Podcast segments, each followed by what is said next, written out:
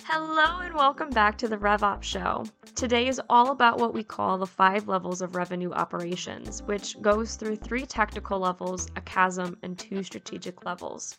Jess and Doug will be covering the difference, if there is any, of RevOps versus sales ops and or marketing ops, what strategic RevOps means, how you do it, and how these five levels are not linear.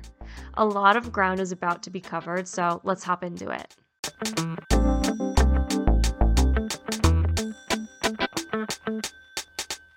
Jess, we're in the home stretch. We are. We got what? Two and a half weeks left? Two. I think it's two weeks. two weeks. Two weeks? We're not, two weeks. We're not working on the twenty-third? To be determined. To be determined. I think we might all be asleep by the twenty-third. Exactly. Exactly. Uh, I, you know, I'm always tired when we hit December, but I can't remember... I can't. I don't remember being this tired. I, I don't think we've ever had a December this busy before. Oh no, we have. We no, have. I, I don't know when I've been here. If we have. Yeah, yeah. Um, I'm not. A, I don't want to mention client names, but. Uh, oh, I know exactly what you're going to bring up. Yes, we have. I blocked that out. That that was when we had uh, the consultant who told us that we didn't oh, know what we were doing, and that's right, and we weren't gonna survive, and we weren't going to be able to to grow and scale and all that, so so yeah um but there's still lots and lots and lots of business to close. There is. You know what you know what we should do um in January? We should do an episode a little bit on um and we should probably sprinkle it in on our RevOps journey. Oh yeah, we should, because we're kind of yeah. going through a little bit of a RevOps transformation consolidation point, If, if if you will, which I think is probably a nice segue for what are we talking about today? It is. It is. So I want to talk about strategic RevOps and what does it mean? How do you do it? And and I want to get a little bit into what we call the the five levels of revenue operations. All right, let's get started. Yeah. So um, first, I, I want to talk about how RevOps differs from marketing and sales ops, because I don't know that we've actually dug in on that much. And I think if you're going to talk about strategic RevOps, that that's actually a good place to start. So how does RevOps differ from marketing ops, sales ops? Well, t- tell me a little bit more. What, what, so, your... you know, I think that, that oftentimes when, when, when we talk about RevOps, a, a lot of people are actually thinking sales ops when we talk about it. So that's why I want to talk about the difference. So, cause I think those two things get conflated. You know, sales ops was, was, a big thing a couple of years ago, and everybody made a push for that.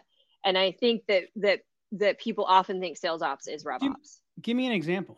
Um, so you're thinking, wait a second, I'm the one that asks questions here. Exactly. I'm not the one that has to, to exactly, and... exactly. I'm trying. I'm trying to put my myself in my shoes when I was when I was a sales ops manager. Is what is what I'm. Be- because so, what, but before I go, I mean, because.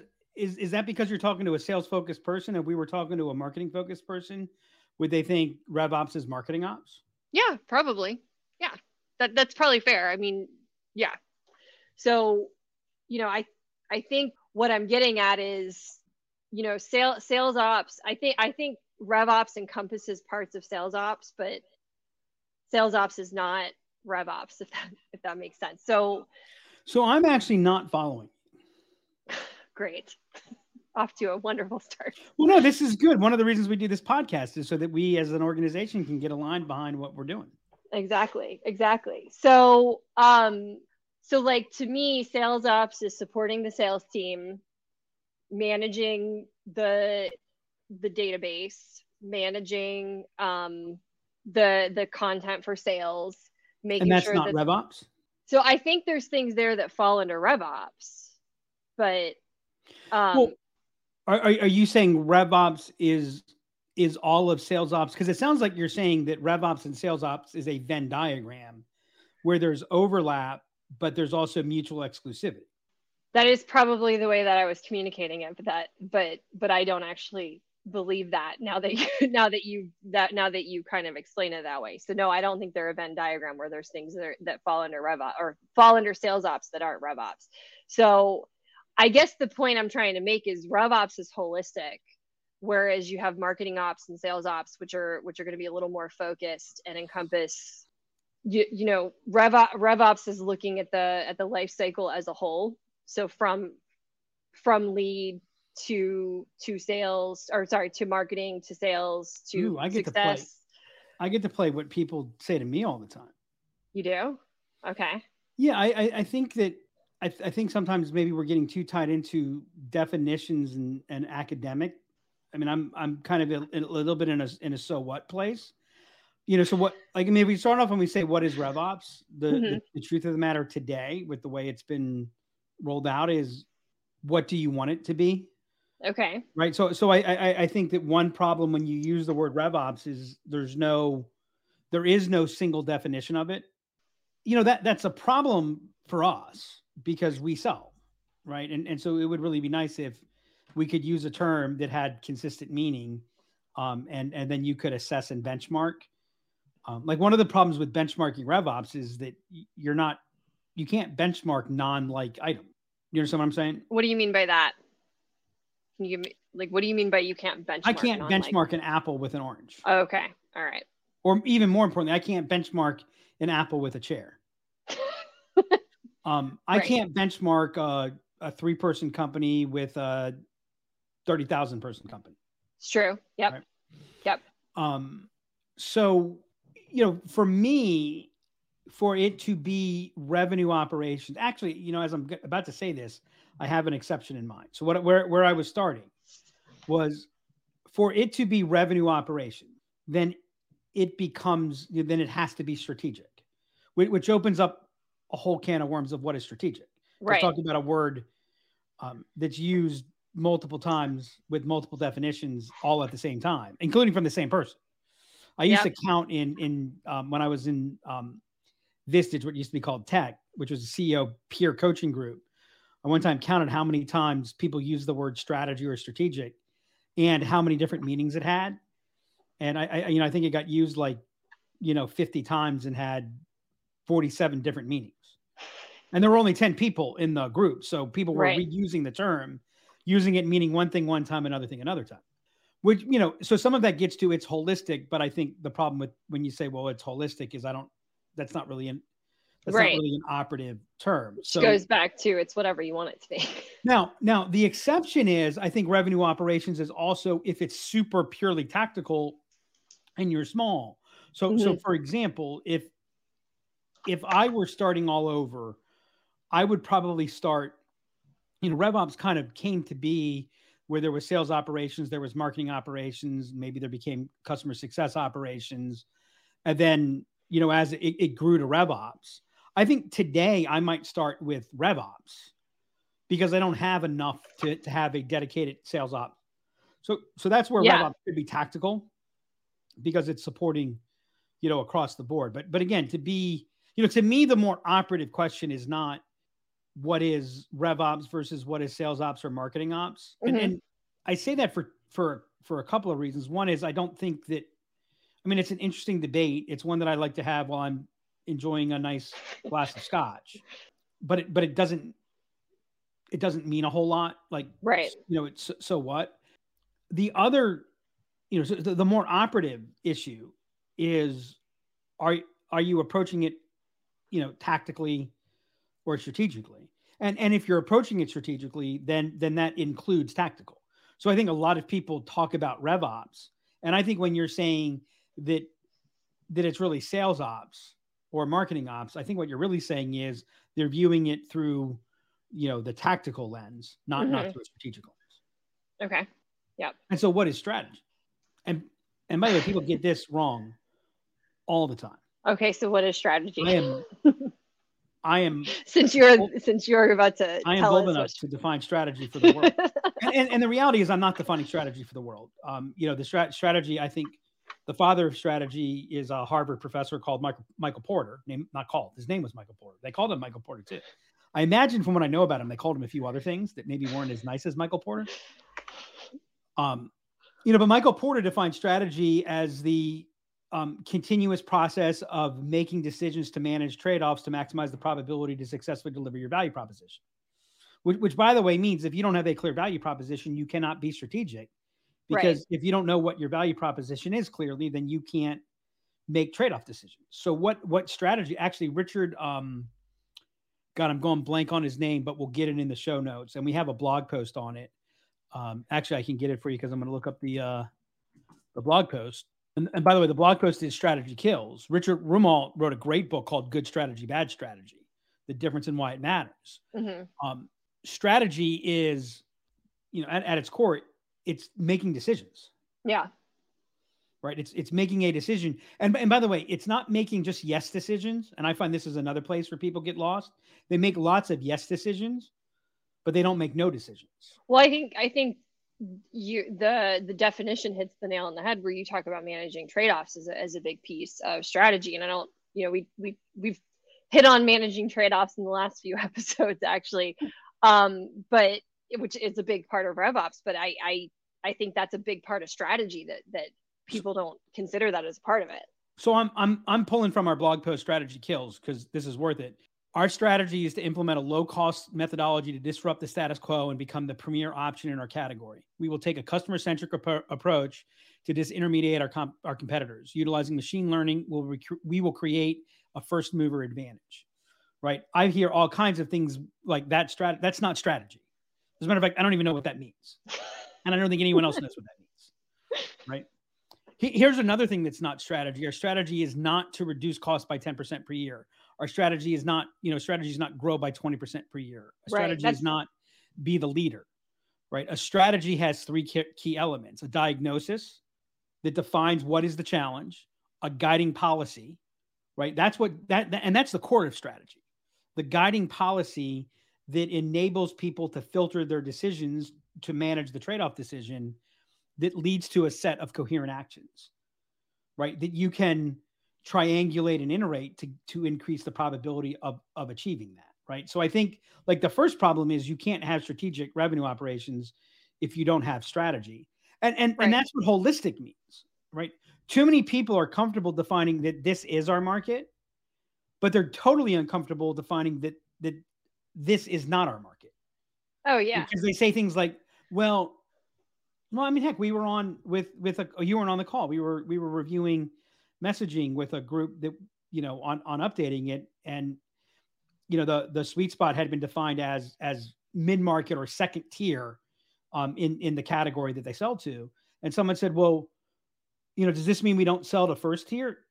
No, it doesn't mean you don't sell to first tier, right? It doesn't mean that, but it means that first tier is not is is not going to influence your guiding policy. That yeah. you're that you're willing to lose first tier to win second tier, because that's where you're going to be, you know, that that's where you're going to be the best. That's where you're going to be distinct and different. And so, you know, all those things come in to define, you know, what is revenue operations, to truly view it through the lens of revenue operations, in in my humble, keyword humble opinion. All right. So I want to I want to talk about the the the five levels of revenue operations, because this actually does feed into the the tactical versus the strategic, um, as we talk talk through them. So I just want to kind of go through the the five levels and and how they apply. And, and can I talk about it from a meta perspective before we sure. go into the levels? Yeah, go for it. I think it's easy for people to fall into this trap of, are you doing it right or are you doing it wrong? Or even where this conversation started. Is that RevOps? Is that not RevOps? Yeah. Right. And like, I think it's okay. The, the, the moment you introduce, well, by the way, you don't even have to introduce it. Every organization has revenue operations, whether they call it out or not.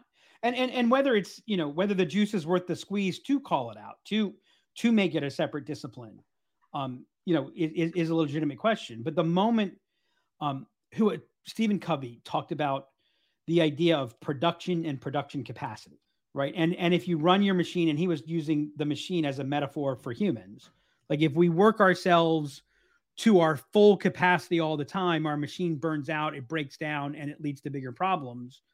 And he talked about, you know, you need to build your production capacity at a, at a faster rate than you are building your production, right? And I think, you know, that that's the way that I kind of look at at the real meta of what is and why is revenue operations. So, so the moment you pay attention to something that's not directly doing, mm-hmm. then, then you've begun to implement operations, which falls into, and, and if, and if that's related to customer facing, market facing, revenue facing, then you are implementing revenue operations. So it's not a question of, are you doing revenue operations? Are you not doing revenue operations? It's not a question of, are you doing it right? Are you not doing it right? It's a question of what type of revenue operations or, or what level of rev- revenue operations. You know, when my son played rec ball, he was a baseball player. Yeah. Right. Barry Bonds was also a baseball player. Right. Right. It, no one said Barry Bonds is a baseball player and Drew is not a baseball player. Right. But no yeah. one confused Drew for Barry Bonds. No offense, Drew. Maybe, maybe Drew did. Right. And, and, and so when I, when, you know, when you play rec ball, you're a baseball player. When you play high school ball, you're still a baseball player. Right. You're at a different level. When you play college, you're still a baseball. So you're still a baseball player all the way through. It's just, you know, what, what level are you, are you? Yeah. And, and what I would say, what the operative question, like the reason that we created it is the operative question is, what level of revenue operations do you need to be at to maximize the probability of juice for the squeeze?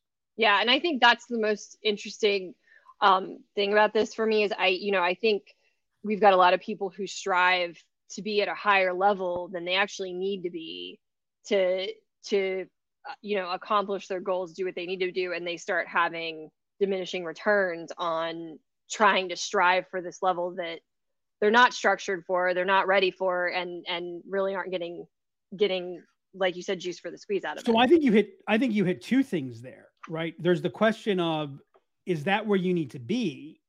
And there's the question of, are you capable? Yeah. Right. So like I, when, when, when my son was playing ten U ball and he was now above rec, he was playing on the travel team. Right. So, so he was at a higher level. I couldn't work drills with him. And like, one of the things I love is I go to spring training sometimes. And, and you see the drills that are being done in spring training. And what's so cool is they're the exact same drills yeah. that you do with, with ten-year-olds, but they're not the same drills. Right. right. You, you can't do the same things. Um, so, so again, it, it, it, it really, it's about capability and about where do you need to be. And, and also about where, you know, what's the greater context. You know, the, the trouble is an operations paradigm views the world through efficiency And, and really efficiency only, right? Um, and yeah. and A, efficiency comes to a point where, where you hit diminishing returns and even negative returns. But B, there are conditions where, where efficiency doesn't matter. There are conditions, for example, where cost doesn't matter, right? When, you know, we, we worked with a company that was, you know, an asset, non-asset trucking company when shale was really going through a big growth factor. And the worst thing that you could do there is focus on sales costs. Be- because by the way, whatever, like you, as if you could get the materials to where they needed to be, mm-hmm. at, you know, in the beginning, contract size was not an issue. So, so don't worry about costs. Right. Right. When A O L, I mean, uh, you know, Jeffrey Moore calls it a tornado market. When you're in a tornado market, you play yeah. by different rules. So it is, you know, what's the game that you're playing? Right? What's the trade-offs that are involved that determine what's the right level of revenue operations for you? Realizing that whether you are paying attention to it or not, you have revenue operations. Yeah. And I think that, I think that's another thing too, that, that doesn't get thought about or talked about, which is you're, you're doing it, whether you know you're doing it or not. And it's like, hey, I want to do revenue operations. Well, you guys are already doing revenue operations. What are the things you're doing today? Um, All right, cool. So let's let's walk through the levels. So uh, level one, which is the lowest level. I feel like I need to clarify that. Level one, anarchy. It's my favorite name for a level, by the way. Mm-hmm. So yeah, that, that, that's just that's where everyone starts. It, yeah, you have revenue operations, but there's there's no it's it's not a defined function. Yep. So there there's no sales operations manager. As a matter of fact, you know you're Your receptionist is probably, well, back when you had receptionists, you know, they, they were, I, you know, I, I saw somebody that was um, a friend of mine that runs a coaching business and, and she's hiring a, um, an executive assistant. And it's like, yeah, that's your revenue, you know, that's your revenue out, you know, which they didn't call it that, but that was, that was me. That was, that was me in a past life. I started out as a, as an executive assistant, and they moved me to a marketing manager. I'm, I'm not a marketer, but I was doing really what would be considered revenue operations now activities. And they didn't know what to call me. So that now, now the problem where you were was, you know, in the role before they moved you to marketing manager, you were, you know, th that was where, you know, you had lots of responsibilities. One of those things was, you know, prepare reports for president. Yeah. The problem was the size, the scale, the complexity of the organization, what, you know, required more than level one. Oh yeah. RevOps, so it was absolutely. Absolutely. So, so the, the downside to level one is you have a lot of friction and there's a lot of drag, but I want to emphasize again, the goal is not to eliminate friction. Eliminating friction is only, and at best, is a means to an outcome. So like our goal is not to reduce friction, right? Because I can, I can reduce friction really easily. You know, the fastest way to reduce friction. I, I know it, but I can't, I, Just don't it do escaped anything. me. there, there are fields filled with, with people that are experiencing zero friction. I'll let everyone figure out what we call those fields, right? The, the, the goal's not to reduce friction. The goal's not even to increase momentum or velocity. Those are, those are means too. Mm-hmm. And I have seen people that spend ungodly amounts of time reducing friction. Yeah. Right. I've seen people spend more time reducing friction than the time or value created of the friction. Right. So, you know, ne ne never make the cure more costly than the ill, right? Yeah. And that's, you know, so, so like, it's okay that you start off at revenue. I mean, it's okay that you start off at anarchy. There's no such place that doesn't have friction. There's no such place that has everything in order. You know, it, it, it, it never happens. There's other things that are more important. You know, we talk about the flywheel. We talk about increased force, reduced friction. We talk about that. One of the challenges with increasing force is it, it hits a point of diminishing returns. Yeah. Right. And, and, and there's a limit to how much force that you can add. Right. And, and one of my favorite examples of how much force you can add is you can take nine of the smartest, most intelligent, most talented women in the world, and you're not going to cut any time on, on how long it takes to have a baby. Right. Right. So, you know, one of the things that I, you know, especially as revenue operations has become this really super hot, popular thing is, you know, you got to get, you, you got to get to a critical mass of force before reducing friction is going to have impact. Now, the nice thing about reducing friction is you don't have the same point of diminishing return, but you've got to have the force, you right. know, your, your max is, you know, what, what, what's the level of the force, you know, if, if, if you will, you know, there, we, we were talking to a client the other day and they're like, well, we don't know what the answer is. I said, okay, great. There's a, you know, there's, there's a very specific way to handle when you don't know what the answer to this is. And that is you take, you have a choice. You can take a wild ass guess, mm-hmm. or you can be a little bit more scientific. And we call that a scientific wild ass guess, right? So you take a wag or a swag. And as long as you like here again, it's okay to be wrong. Right. Right. As long as you have a, you know, as long as you have an assumption that's there. Um, and look, you know, I, you know, we've had an outstanding twenty twenty-one. Um, and if I were to tell you that we were going to do this year what we did with the resources that we had, yep, before this year started, heck, I think even during this year, you would not have believed, you know, you like there, it would have been no way. Right. right? So, yep. so we certainly have done, like this year is proof of, of the things that we've done that increase capacity. And, and you know, I think it makes people uncomfortable sometimes when, when I work with them, both internally and, and externally with clients, oh, yeah. is I'm very, very comfortable being very, very direct and, and probably more direct about what's wrong in the situation than what's right. Right. But just because I know it's wrong doesn't mean that I'm going to do anything about it. As a matter of fact, I think, I think in a lot of ways, that's the, the most important, most strategic decision that you make, which is, of all the things that I could or should be doing, what am I choosing not to do? Yeah. So that I can do these other things better that will, you know, and, and so it's okay to, to be at, to be at anarchy. Um, once you start getting, uh, you know, w once you have a sales team, probably around five or ten, depending upon the number of transactions, you know, there, like, there, there, there comes a point where anarchy is now not going to be enough, that you do need to do something about it.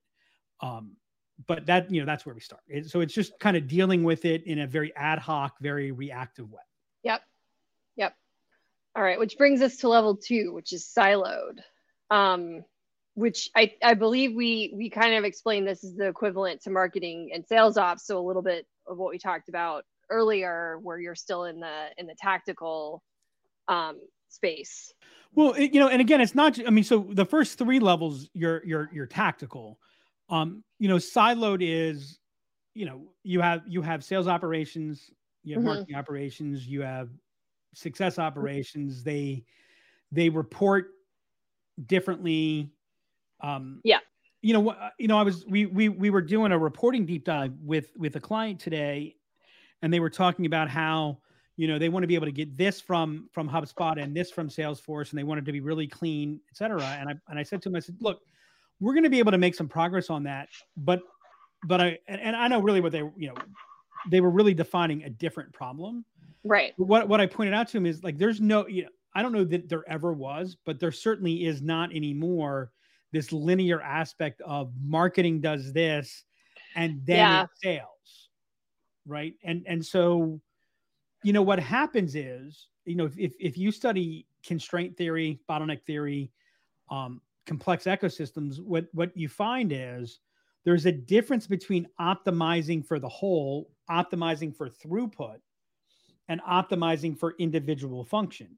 So if you're, you know, if you fully optimize your sales, and you fully optimize marketing, and you fully optimize success, you actually are underperforming because they're not going to align. Yeah. Right. They're, they're, they're, it goes back to trade-off. Look, have, have we here, you know, here's an example. We have made the decision, you know, we've slowly but steadily been increasing our rates this year, right? Including pricing at times, looking at it saying, hey, I think we might price it here. I don't know if we're going to, because we know that there are people, you know, that, that the, that the delta is getting bigger. Right. But it becomes, okay, well, you know, if we take a look at, at the cost of capacity, you know, what, what we're trying to solve for is, is, is revenue, short-term and long-term. Yeah. You know, th those things come about. Um, could we have generated more revenue this year? Could we have generated more sales this year? Yes, we could have. Um, we actually made a decision to greatly reduce what we were doing on a marketing side, and, and to change the focus of that because, you know, where those demand elements were coming. And if we were looking at them in separate domains, like, for example, you know, many companies, and I know this company, you know, I'm not, well, I'm not mentioning the company, so no one will know. So they, if, if they're listening, no one will know who you are. um, you know, but, but part of marketing teams, you know, part, part of the marketing organization's comp is, is marketing generated pipeline. Yeah. Right. Now that, that makes sense, except they don't have control over all that. Well, no, no, no, no, no, no. This is that, you know, this is. Oh, generated. Okay. Gotcha. You know, what if, you know, if, if what the company is trying to do is, is to maximize revenue, then is that the right thing? You know, now, now marketing will not think about, well, you know, marketing won't look at, and if they looked at, they'll get, you know, pushed back to say, well, you know, we've noticed that we seem to lose twenty percent of sales opportunities at this point. We think that there's a misunderstanding. Right? And, and again, I'm not saying that this even applies to the company that we talked to today, but, but I am saying that that's what happens when you look at marketing through marketing. And, and, and yeah, by the way, this company would absolutely be a company that I would say is at, is at the siloed, you know, is at the siloed perspective. Um, and, and so like, we don't see through, and it, you know, lead, lead goes from marketing to, to, to S D R, B D R, from B D R to account exec, into pipeline, you know, to proposal.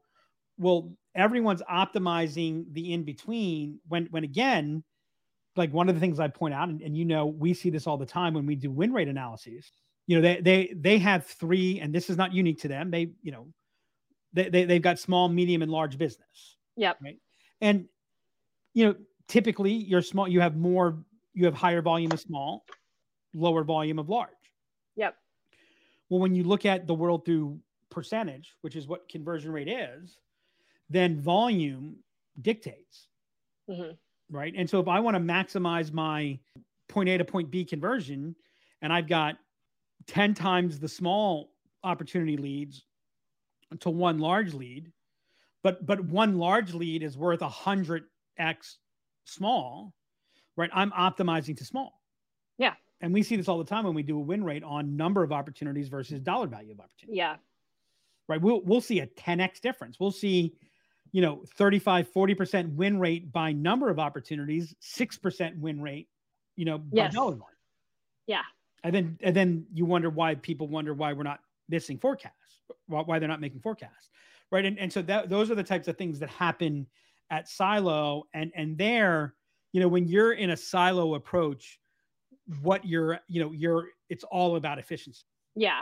Which, which also, by the way, what if without increasing resources, I took your thirty percent conversion rate from one key milestone to the next key milestone and turned it into twenty percent conversion rate? Would that be good or bad? Well, in a silo world, it's bad. Yeah.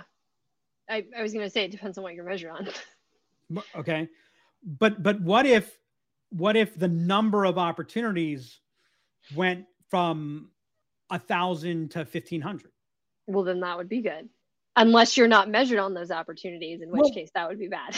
but, but by the way, when, so when you're in this, ne- and, and, and now let's change it further. What, what if I were to tell you that you're going to go from thirty percent to twenty percent mm-hmm. and you're going to go from a thousand to five hundred, but you're going to win thirty percent more business in, in, in total volume. Yep. Right. And so when we talk about solving for the whole, like, like what I'm talking about here is not theoretical, right? You know, we see it li- like literally every day in our business and, and how we manage it. We see it every day in, in our clients' businesses. And so, you know, am I saying don't report on conversion? No, I'm not saying that at all, but I'm saying what happens on silo is you take, you know, we, we, we operate in a complex system.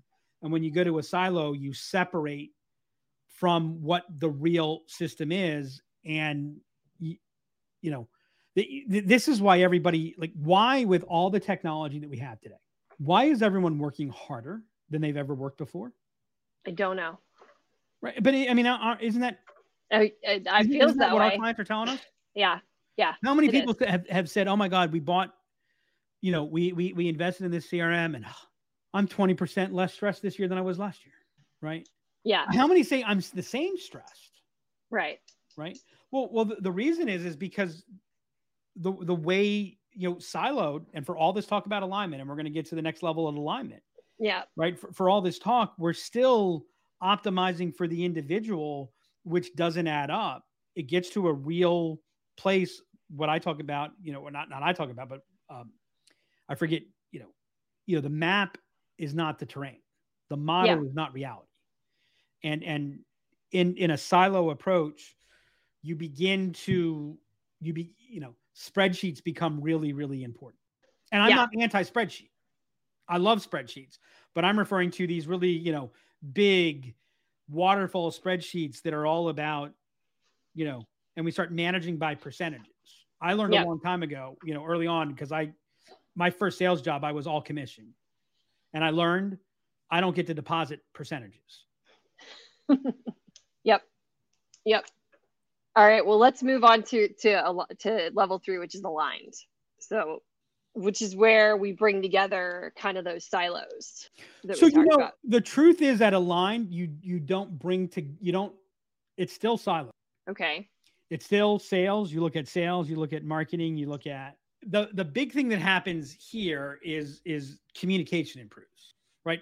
So, so this is what happens when you bring them together and you now operate as a single team. Now, I've seen mm-hmm. a lot of revenue operations teams where they brought together their sales operation, I mean, their sales marketing success teams, put a head of revenue operations. And while they're all RevOps, they're still the sales marketing and success team. Sure. Right. Sure. There, yeah. you know, so, so what happens here is, is better communication. Mm-hmm. Um, this is, I think, what, you know, HubSpot dubbed smarketing. I think if you're truly doing smarketing, and, and there are a lot of people who say smart, you know, that, you know, yeah. aligned is not, we have an S L A. It's like real cross-functional. Right. Yeah. Um, but again, you're still, the focus is still efficiency, which means it's still reactive. You're, you, you address, you address points of friction, mm-hmm. but you don't address causes of friction. Yeah. And I, th I think that's a place where, I mean, we talk about this a lot in relation to C R M. I think it's it's the place where it gets highlighted, where it's easy is to highlight it, which is, you know, a problem arises. So I'm going to create this workflow to fix it. But that workflow then breaks two other things that I hadn't thought of because we didn't really address the cause of the issue. So when I say workflow, I mean automation. Um, so I think that, that that's, that's a really important thing is, you know, we, we frequently want to address the issue, but don't really dig into what's causing the issue. So we, we end up putting a bunch of Band-Aids on stuff um, versus actually fixing, fixing the overall. Yeah. You, you, you know who, you know, the father of revenue operations didn't realize he was the father of revenue operations. As a matter of fact, I'm just making the, the connection right now was W. Edwards Deming. I was going to ask you if you were the father of revenue no, no, operations. No, no, no. Um, I'm the bastard child of revenue operations. Um, I'm the I'm the uh, John Snow of revenue operations. There you know, we go. People confuse me with Kit Harington all the time. I can see it. Um, is is W. Edwards Deming, right? Who who said it's a systems problem? Yeah. You know, when when you're seeing, you know, repetitive items like, you know, again, it, it, if you're talking about it's a C R M problem, and you hear and and that's. And that's the frequent talk, then then you're tactical. You're you're you're at a tactical level. Sure. Because it, it's not it, it's not a, we have a problem with the C R M. It's we have a problem with the business process, right? Yep.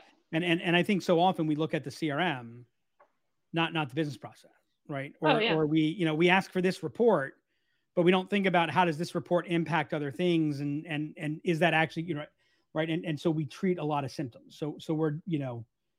We're dealing with everything downstream. We're, de you know, in in in Align, you're still dealing with things. Predominantly, your your your center of gravity is at the point of execution, rather than dealing with it, rather than solving downstream problems upstream. You know, we talk a lot of time, a, a lot internally, because I have said you can't solve upstream problems downstream. But yeah. but the real point of that statement is you can solve downstream problems upstream. Yep. And and that's what. you know, you, you, you, you should be striving to do. And that requires that you embrace the complexity and the complication that exists. Like how many times when we map out a process, our first pushback is, well, this looks really complicated. Yeah. And my question is, tell me where it's wrong. Tell me where it's off. And I'm like, no, no, no, no. I mean, that like, this is how it works, but okay. That would be like designing a piece of software mm-hmm. and saying, well, that code is a little bit too much. So let's just, right. You know, but I'm, I'm worried we've jumped ahead because what you're talking about is actually strategic, right? So we've, we've jumped past aligned. So, so the reason I think I did that is it's hard to define aligned. Like it's hard to define it by saying what it is mm-hmm. instead of it's, saying it's what it's not. Or by saying what it isn't, right? You're still not addressing these things. You know, you're at a lot, you don't have a real seat at the table. Yeah. Right. You, you know, so, which is the, you know, are you getting to select, you know, how much influence do you have on the groceries that are being bought for the dinner you're supposed to cook? Yeah. Right. And, yeah. and would you say that it's being in a more proactive versus reactive position? I mean, that, that, that goes to a little bit of what you said about addressing downstream problems upstream, but it, it if you're, if you're more reactive and aligned than, than when you kind of cross the chasm to level four into more strategic. Yeah. You know, I'm, I'm careful here because I think, you know, it's not like once you go strategic, you know, the sky's part, you know, the water's part and, you know, Moses has come and, and, and, and we, we, we crossed the Dead Sea. Um, it's, you know, and, and I'm, you know, I'm going to use the term, you know, in, in a line, you're still don, you know, you're still playing whack-a-mole. Yeah. Now, when you're strategic, does that mean there's no whack-a-mole? No, there there probably is, especially if you're growing fast, right? I mean, there's still some whack-a-mole. I mean, thing, things still pop up, things happen, but it, it's like it's the difference between controlled chaos and chaos. Um, and, and, and it's also like when you're, when you're across the chasm, like when you're aligned, you're still, you still suffer from resulting, right? You're, you're assessed by the outcome, not by, by the input, right? Because no one has enough confidence to know what, what the input should be. Right. So the only thing they can measure is the result. Right. Yeah. And, and, and that's why, you know, you're always playing from behind. You know, I, I think we do a pretty good job at Imagine of playing a strategic RevOps game for us. Are there still things where we have to react? Yeah. Oh yeah. I, I think we're, we have a much stronger reaction. Like it, it, we're not, you know, it's not as, you know, fire drill-ish, but, you know, and, and, and there is certainly a lot more proactive and there is a lot more clarity. And, and, you know, one of the things that also happens, and this is interesting, Um, I was listening to um, Kara Swisher's podcast, Sway, and um, the person he was interview she was interviewing, you know, brought up the point that, you know, one of the things um, he was talking about climate change, and, you know, and, and she was asking, really, have we made progress? There, you know, there yeah. are so many people ignoring it. And he said, yeah, we are ignoring it too much. But what, but, but twenty years ago, we weren't even complaining about it. Yeah. Right. And so, you know, that's actually progress. We feel worse. Right. And how many times have we have we talked about that? Like we, yeah. you know, you become aware of the problem. Guess what? That's progress. It, it might not feel better, but it's progress. I mean, so, so so the way that I would wrap up Align, which also wraps up tactical, is your your focus is is internal still. So you're more, you know, it's still dominated by efficiency or enablement, and and it's really still about managing the status quo. It's about optimizing this. So that's why you hear optimize yep. all the time. It's efficiency, yeah. efficiency, efficiency. Yep. All right. So now we cross the chasm into level four, which is strategic RevOps, which we talked about a lot, but sorry, were you going to? So, so I, I want to hit on the chasm because it is a okay. chasm, right? You yep. go from like level one to level two to level three is, is, is it's linear. It's progressive. You get better and, and, so level one, level two, level three is different in degree. Level three, level four is different in kind. When you say level three, level four, okay, gotcha, gotcha. From level yeah. three to level four, yes. it's different okay. in kind. It's no longer just different in degree. It's not, okay, right. so we're doing it better. It's, okay, no, we're doing it differently. So so as an example, uh, you know, what what, and this is in the blog post on this, you know, tactical RevOps is defined as solves for efficiency, seeks to eliminate friction, sets policies, manages what's complicated, support sales, marketing, service success. Yep. Strategic solves for revenue velocity and, and actually even more revenue throughput. Um, utilizes friction to influence behavior. So, you know, you're in, you're in tactical when your focus is on, you know, you're eliminating friction. And and by the way, you got to get good at eliminating friction before you, you can get to the next thing. But w- you're strategic when you realize some friction's good. And and how can we use friction rather yeah, than I, eliminate it? I want to, and maybe we go through and then we circle back to this, but I do want to talk about an example of how you, how you can utilize friction to, to influence behavior because it seems counterintuitive. Deal desk. Deal desk? Deal desk. We go back to the deal desk. Guy. Oh, yeah. Okay. Deal desk is friction. Yeah. Right? Um, account plan. You know, he, here's something that's friction, right? T- take your field permission rules. And don't allow a rep to change the deal stage. Have requirements of what needs to be there to move the deal. To move the deal, yeah. And have one of those be an account plan, or we use sometimes I call I call it the "Are we ready" filter. Yeah. Right? Because one of the things that happens is reps will will naturally make the mistake of going too far too fast, and and and they'll miss a signal. So you add friction that forces them to slow down and think. Yep. Right. Re- so requiring filling in define the problem. Adds friction that influences behavior, right? Okay. By the way, if if I set it so that the only way that you can get the deal to move to the stage where the estimate can be made is you have to fill out the property, define the problem. Yeah. I don't have to do anything around adoption. Yeah.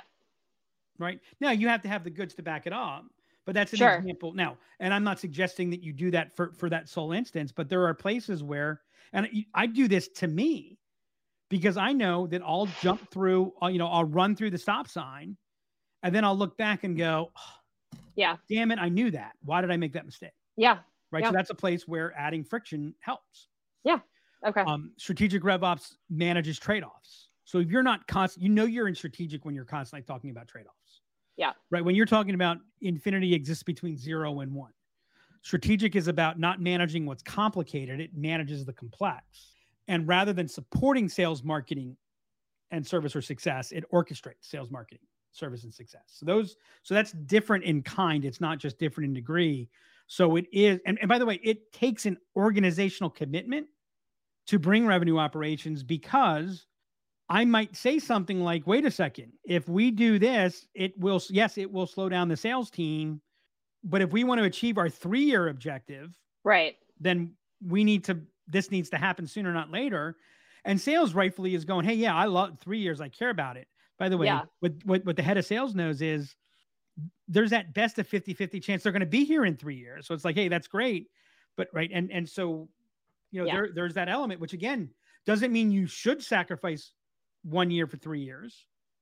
Right. But who's managing that trade-off? Yep. Yep. All right. So let's talk a little bit about level four strategic. I mean, we hit on some of it.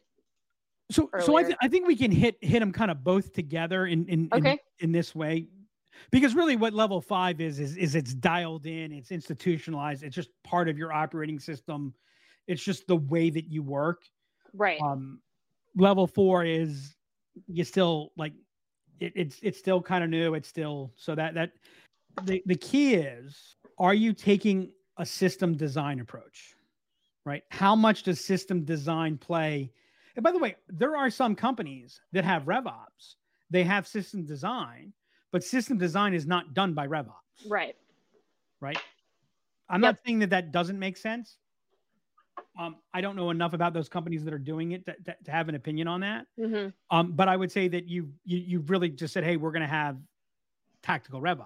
So the, the key of revenue operations is system design, right? Are you looking at it as a complex system? Are you managing the core principles of system design?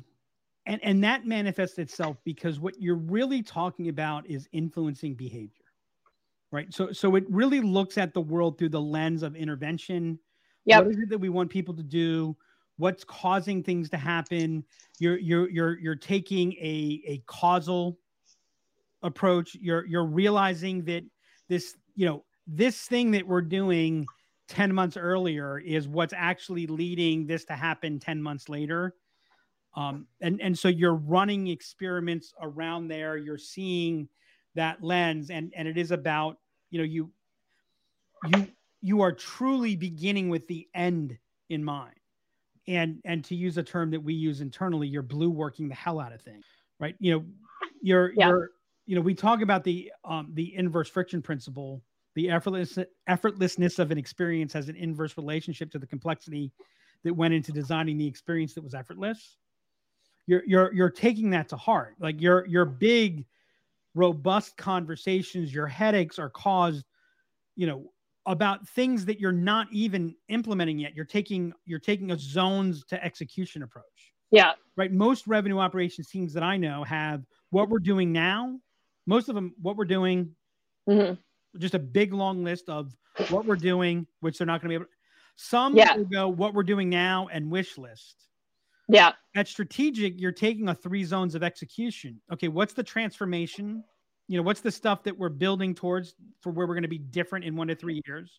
What, what, what's our enablement zone? What are we staging? Two, what are we doing now? And, and, and so you're, you're, you're bringing that context to bear. You're, you know, what, What strategic revenue operations does, it enforces and enable, it enables and enforces, I should do it that way. Um, it enables and enforces a high context culture, right? And, yep. and, and high context is what enables people to do what they need to do and to operate without having to check on everything. And, um, and, and by the way, they know that there are always flaws in that process, and they're always, and, and things are changing. And so they're looking to identify it's, it's, I, I don't want to use the analogy because it's so trite, but if, you know, watching a, a, a good football, two good football teams, you know, offensive and defensive. So the offense is making a call. The defense is trying to fool them. Mm-hmm. They make a call that right. And, and, and so they're trying to read each other. Then a whole bunch of things happen. And, And when done right, it it there's an orchestration. It it it's a yeah. dance. And then, you know, the definition of a good coaching staff, the definition of a good team is who makes good halftime adjustments. Yeah. You go in at halftime, you know, how many times, and this, I mean, I hate the New England Patriots, but I got to give Bill Bellichick credit for this. You know, they, they are a better, they've, for all practical purposes, always been a better second half team than first half team. And by the way, that's true in the game and in the season. Yeah. Right. Is that they make those adjustments. That's what high context culture is. Right. So when you make changes, you can make small changes that have big impacts because there, there's that context that, that you don't have to manage and control everything. And, and so you never feel like you're in control. You're in a tornado. You're oh, yeah. riding a tornado instead of being, you know, it's kind of like, are you being thrown around by a tornado or are you riding? Yeah. Right? Yeah. one hundred percent. And that's all you can strive for. Yeah. And on, on the causal approach piece, like you, you talked about what do we, what do we want people to do? But I think, you know, when we talk about causal approach, it's really important to understand why, why people do what they do. And I, I think we, we hit that wall a lot of times when we start talking about RevOps with, um, with clients in particular. And it's like, okay, well, they're supposed to do it this way because we said they're supposed to do it this way. Okay. Why are they deviating? Is it an issue with the user experience? Do they, you know, is it a, is it a training issue? Is there, is it easier for them to do it the wrong way versus doing the right way? So well, let's, let's ask them why. Like, I always like to start with that. And, and, and, and I would go, and I would actually ask a question I think isn't asked even more than that is, are they actually deviating? Oh yeah, that's true. Yep. Yeah. Right. You know, m- maybe it's just stylistic. Yeah. Right. Um, you know, you know, part of the problem is we grew up with this idea, like, you know, we want to clone our best reps. No, no, you don't. Right. You know, you don't want, because I mean, A, you can't. Yeah. Right. And, and, and so, yeah, there, there, there, there's a whole lot of that. And, and also, you know, when, you know, when we make this change, what else changes? Yeah. Yeah, exactly. Right. You know, we, we, we talked the last two episodes, although I don't know that that's going to be in order in how people hear this because of how we published it. Yeah. But in the last two episodes we recorded, you know, we talked about C R M adoption. And, and one element that people don't talk about C R M adoption is how can we get adoption of the C R M without anyone adopting anything? Oh, anyone, yeah. What do you mean? Well, you know, when, when, when we connect Gmail with HubSpot, reps don't need to use the C R M for the C R M to be used. Yep. Right. Yep. So, so there's all kinds of different places where, you know, we can automate a lot of the data to get into there, if, you know, if that's what we're needing. So when we're looking at why do we want someone to use the C R M, what, what a strategic operations function is doing is saying, you know, how are we using this? Right. What, you know, what's going to be different, you know, et, et, et cetera. So yeah. And, and, and by the way, what strategic is doing is you're always asking those questions. Right. Right. Even, yeah. even when it's quote unquote working, because again, it's about trade-off. And, mm-hmm. and it's about where are we today? Where do we need to be? What's changing? So, so you're, you know, you're thinking ahead of the game. You are, to quote Wayne Gretzky, skating to where the puck is going to be, not skating to where the puck is. Yeah. All right, cool. That was a, that was a lot.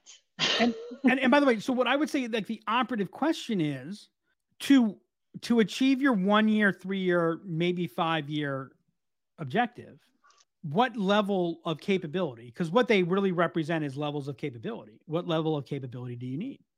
Would you also say where do you want to where do you want to be? So what level of capability do you? Well, I guess it would be what level of capability do you need? What level of capability do you have? And what level of capability do you need?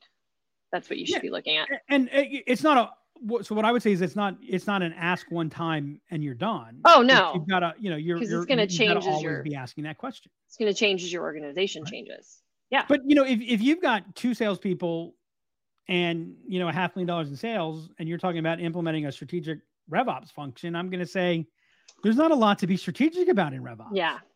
Right. And, and if you've got two hundred salespeople and you're kind of at anarchy and you say, we need a strategic revenue operations function, I'm going to say, okay, great.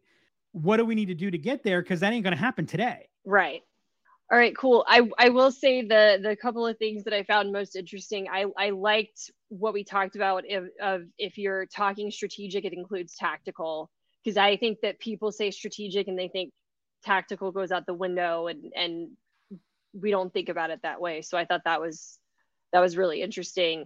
And then, uh, you know, the causal approach, just thinking about it that way and, and trying to get there to get to strategic, like that's, that's important. And as I mentioned, it doesn't get brought up.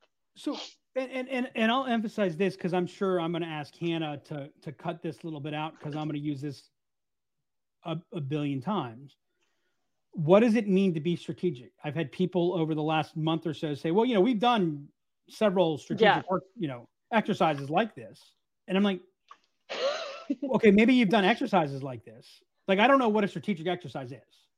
Right? Right.